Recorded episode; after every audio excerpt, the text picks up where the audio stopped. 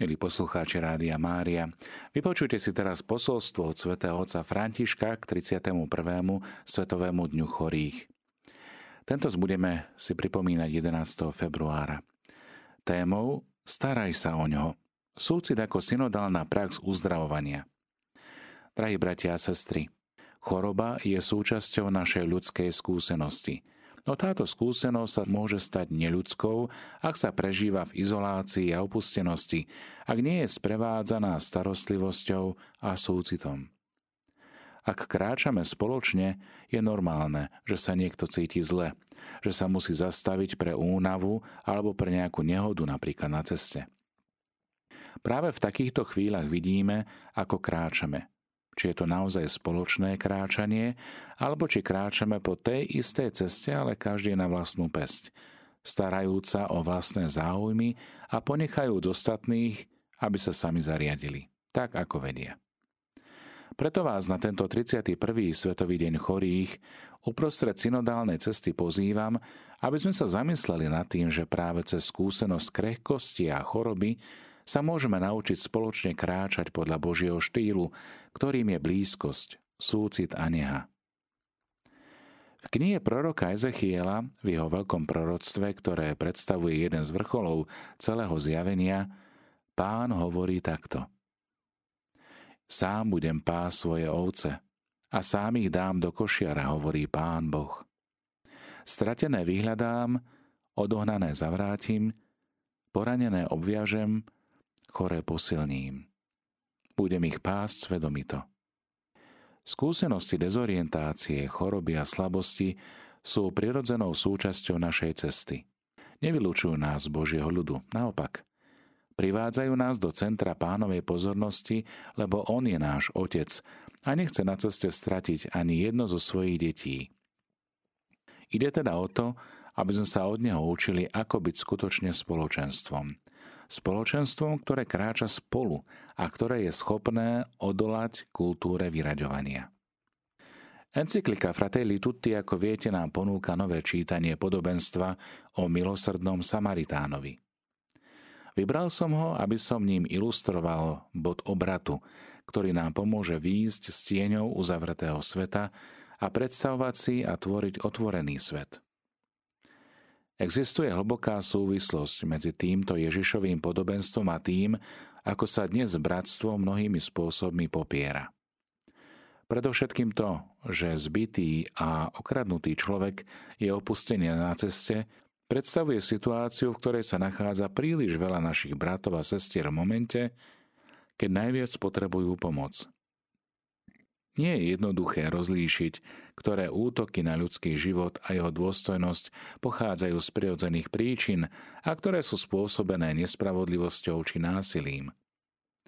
Veľké nerovnosti a prevá záujmov niekoľkých ľudí ovplyvňujú v súčasnosti každé ľudské prostredie do takej miery, že je ťažké považovať akúkoľvek skúsenosť za prirodzenú.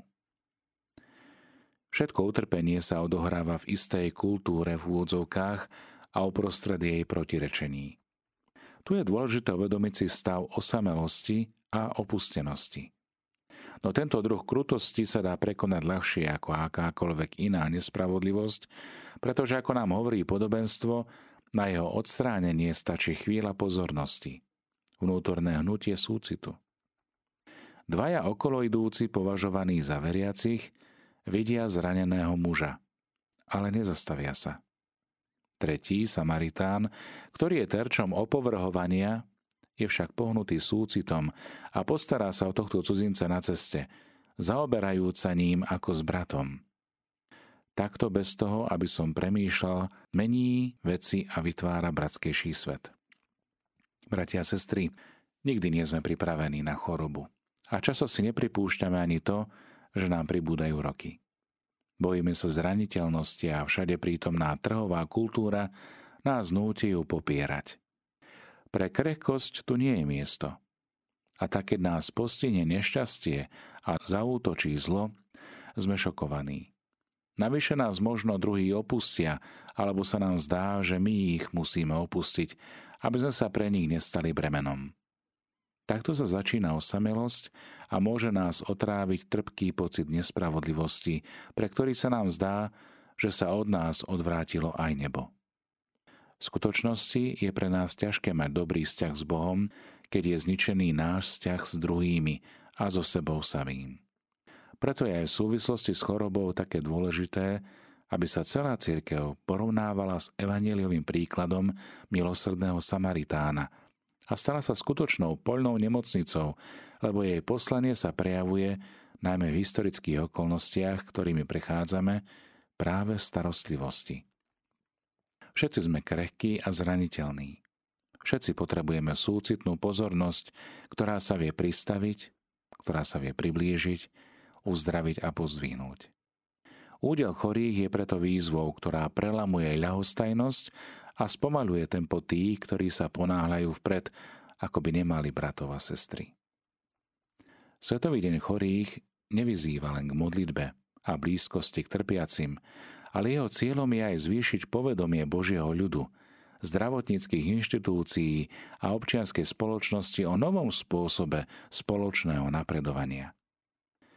Ezechielovo proroctvo citované na začiatku obsahuje veľmi tvrdý súd – pokiaľ ide o priority tých, ktorí vykonávajú hospodárskú, kultúrnu a politickú moc nad druhými.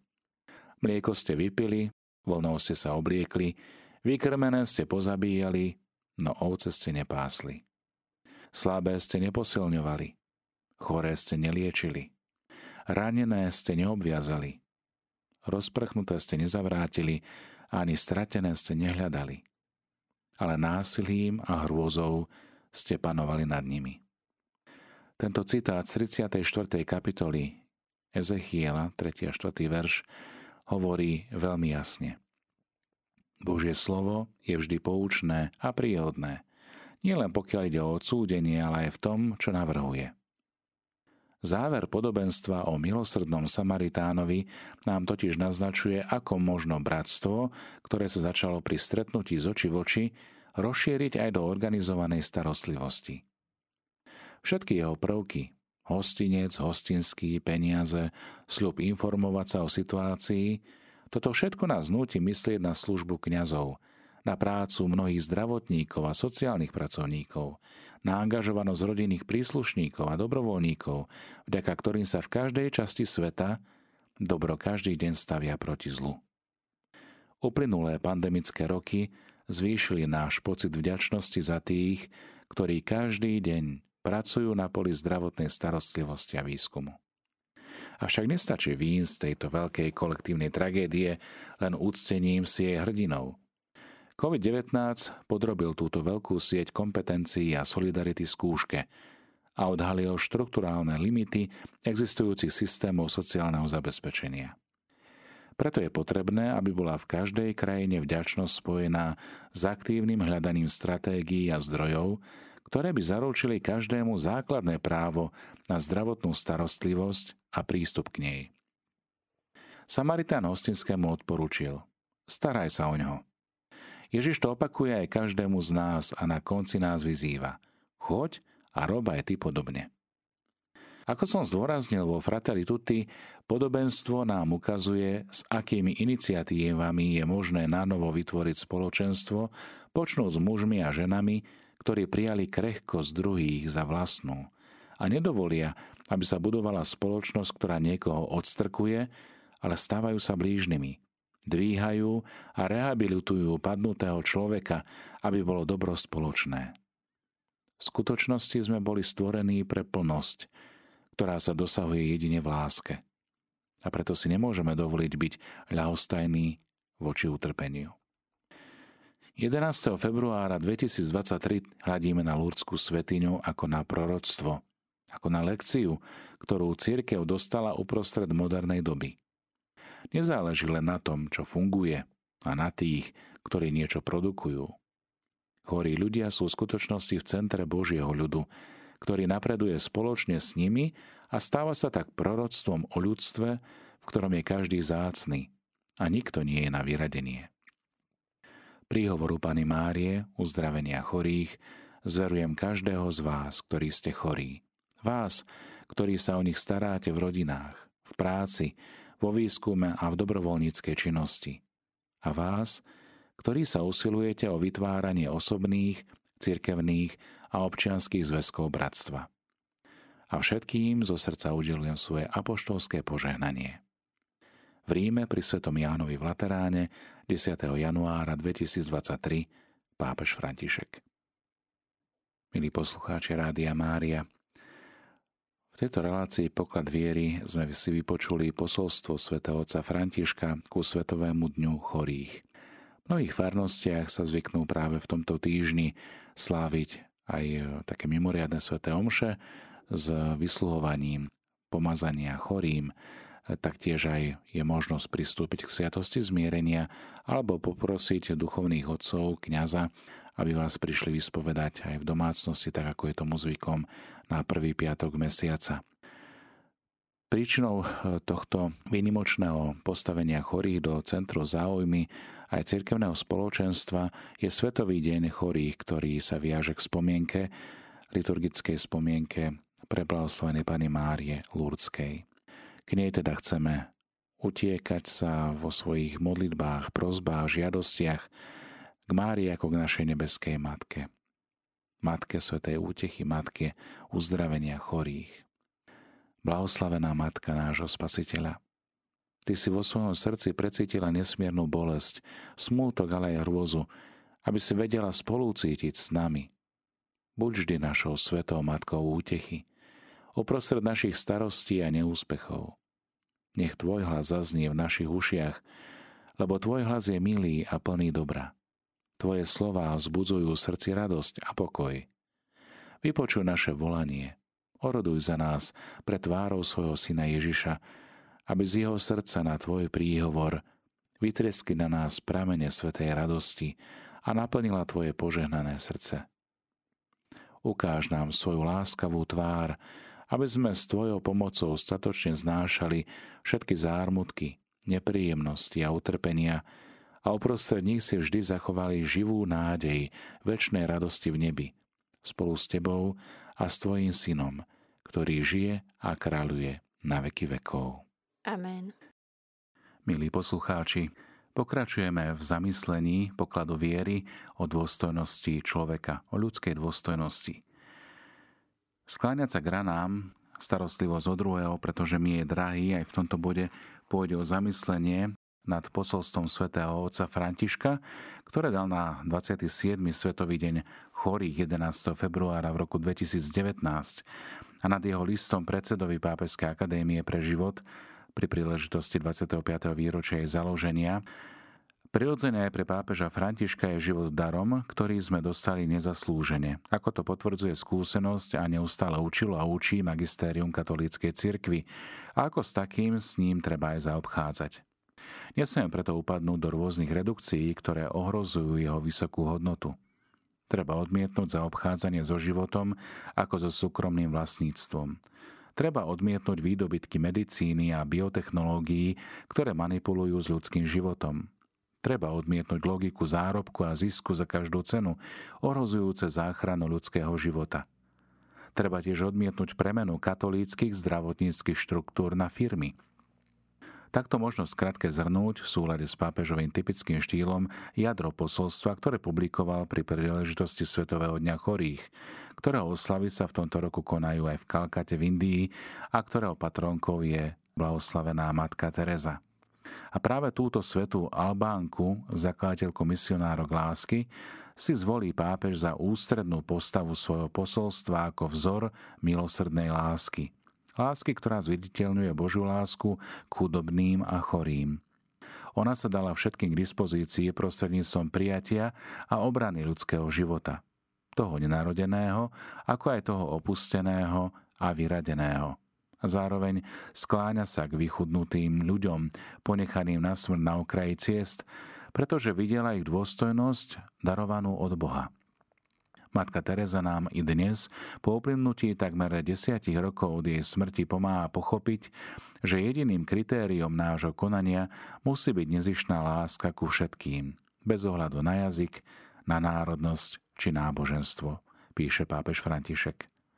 Zdôrazňuje, že to platí predovšetkým pre chorých, lebo starostlivosť o nich si vyžaduje profesionalitu a jemnocit.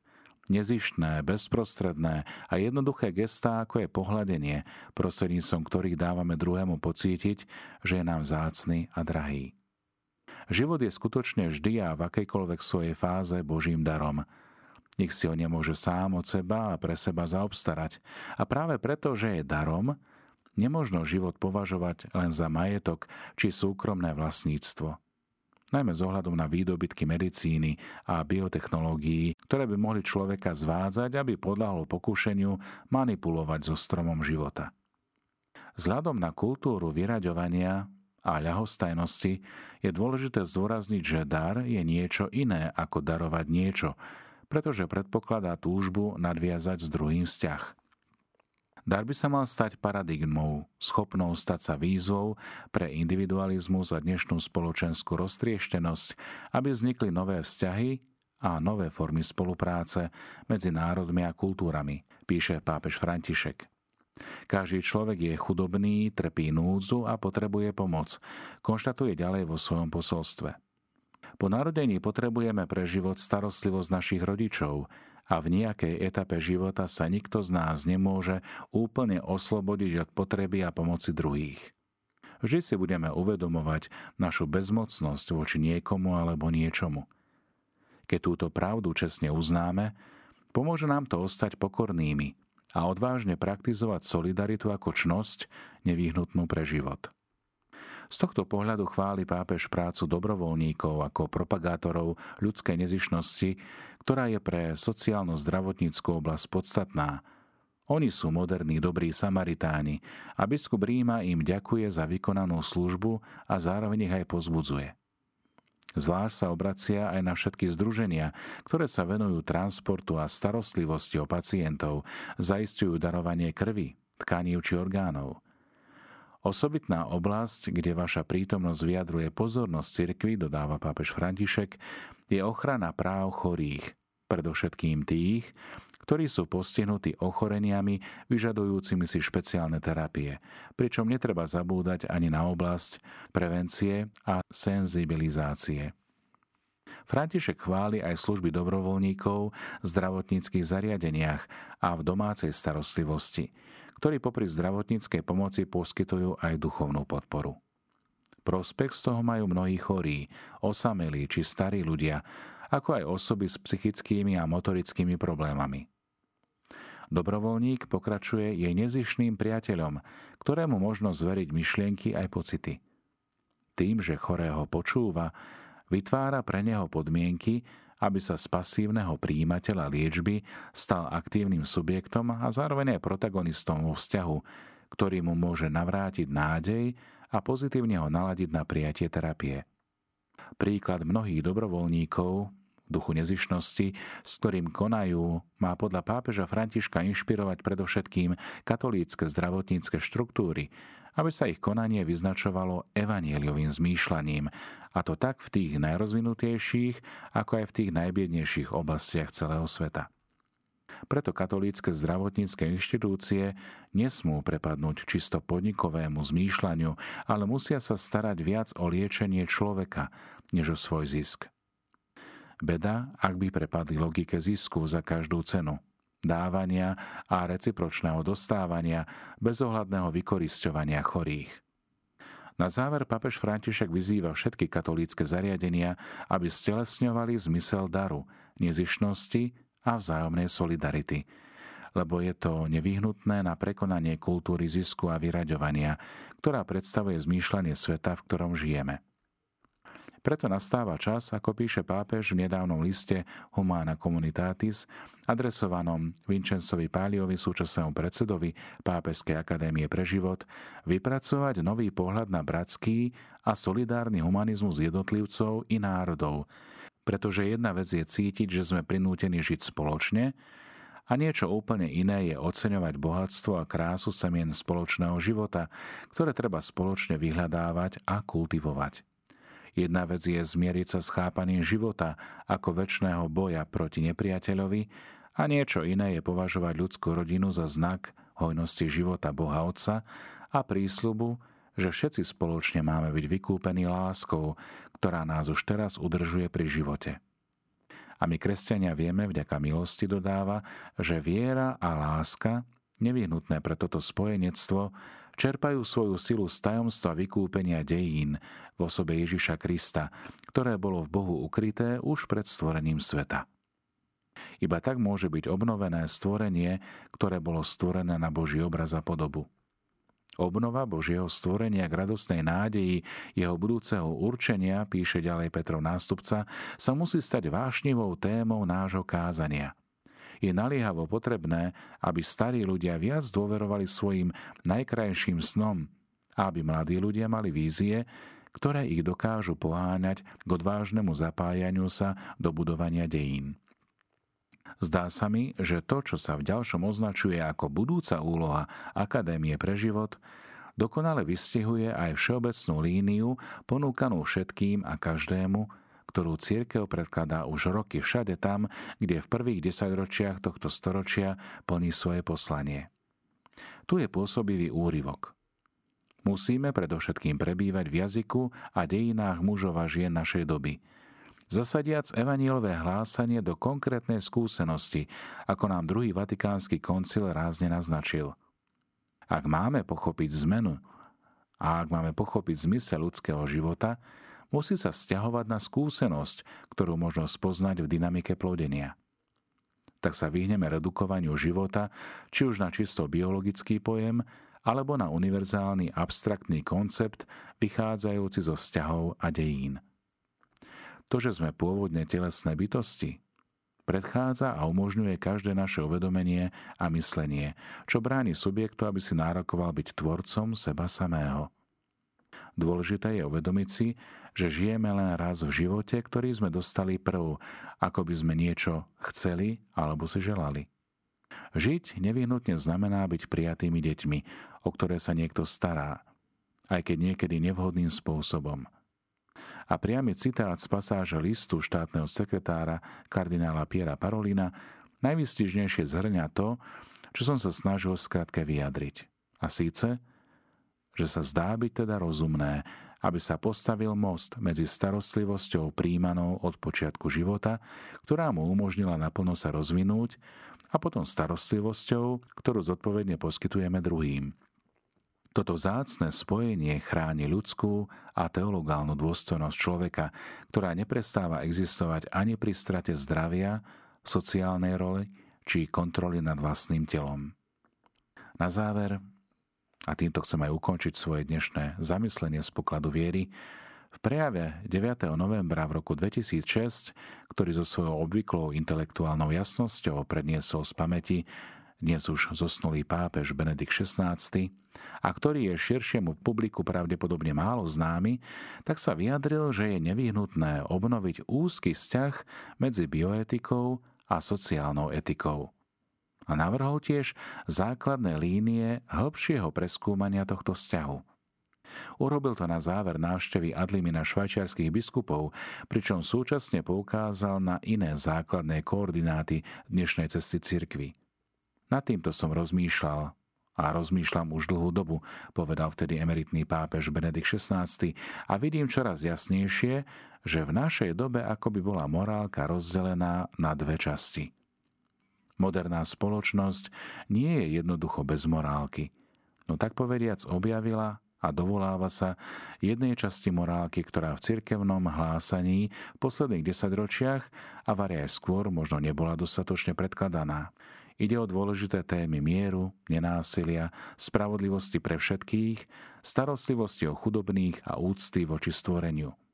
Potom ako spomenul morálku týkajúca sa začiatku i konca života, ohľadom ktorej hlásenie cirkvi naráža na opačný názor spoločnosti, pápež dodal, myslím si, že sa musíme usilovať spojiť tieto dve časti morálky a jasne ukázať, že sú medzi sebou nerozlučne spojené. Mohli by sme snáď teraz, po niekoľkých rokoch, povedať, že v pláne nepreniknutelnej Božej prozreteľnosti pripadlo jeho nasledovníkovi, súčasnému pápežovi Františkovi, aby sa podujal uskutočniť tento náročný, no nevyhnutný pokus. Ústredným bodom učenia pápeža Františka je totiž neustále pripomínať cirkvi, aby sa vrátila k podstate vlastnej viery, aby sa centrom stalo evanielium Ježiša Krista. Tá Božia milujúca pokora, ako ju definoval v príhore k rímskej kúrii v roku 2016, ktorá vo vtelení, v smrti a v zmrtvých staní Božieho Syna Ježiša Krista prežívala spolu s nami naše človečenstvo. Pre pápeža Františka je možné žiť evanielium, pretože ono sa vždy dotýka podstaty nášho bytia, našej existencie. Na začiatku i na konci života, v zdraví aj v chorobe, v utrpení i v radostiach. Milí priatelia, existuje hlboké prepojenie medzi našim človečenstvom a božským centrom Kristovho človečenstva. A práve prostredníctvom Kristovho milosrdenstva sa s nami Boh naďalej a neprestane stretáva a tým nám ohlasuje radosnú zväzť.